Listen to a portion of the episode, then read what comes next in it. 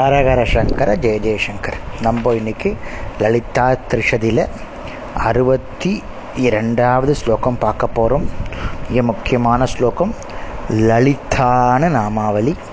அந்த லலிதான்ற நாமாவளிக்கு லலிதாம்பிகையே விளக்கம் கொடுக்க போகிறா இவ்வளோ ஒரு உன்னதமான ஸ்லோகம் நாமாவளி இது.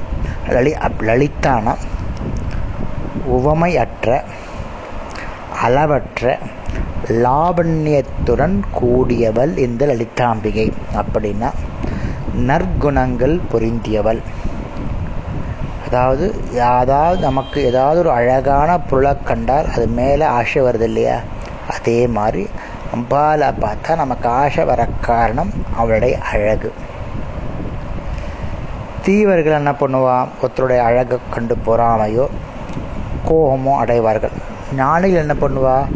நற்குணங்கள் அவர்கிட்ட இருக்கிறதுனால உலகத்தில் இருக்கக்கூடிய இயற்கை பொருள்களை ரொம்ப விரும்புவார்கள். அதோடு மட்டுமல்லாமல் மனிதர்களுடைய புத்தி கூர்மையால் நிகழ்த்தப்படும் செயற்கை விந்தைகளை கண்டு மகிழ்வார்கள். அவளுக்கு அவர் இந்த அந்த ஞானிகளுக்கெல்லாம் பிரபஞ்சம் வந்து ஆண்டவனின் அருளால் அமைக்கப்பட்ட ஆனந்த களம் அதில் அம்பாள் தான் அம்பாளும் ஈஸ்வரனும் தாண்டவம் ஆடுறான் இறப்பை பற்றி அவர்கள் கவலைப்படுவது இல்லை. அவ்வளவு உசக்தியானது இந்த அம் பிரபஞ்சம். அது மட்டுமல்ல அம்பாள் அளவற்ற அழகு வாய்ந்தவதனாலேயே அம்பாள் அழகாக இருக்கிறதுனால தான் இந்த பிரபஞ்சமும் அழகாக இருக்குது இந்த பிரபஞ்சம் அழகான பிறந்ததுனால தான் ஞானிகளுக்கு ஆச்சாரியர்களுக்கெல்லாம் ரொம்ப ஆனந்தத்தை தருது.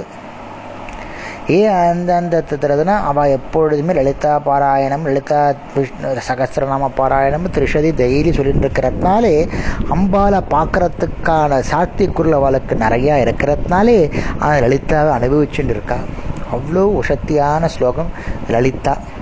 லலிதான்னு பேர் வச்சா அளவற்ற லாவண்யத்துடன் கூடியிருப்பவள்னு அர்த்தம். லலிதான்னு யாருக்காவது பேர்னா அளவற்ற லாவண்யத்துடன் கூடியிருப்பவள்னு அர்த்தம்.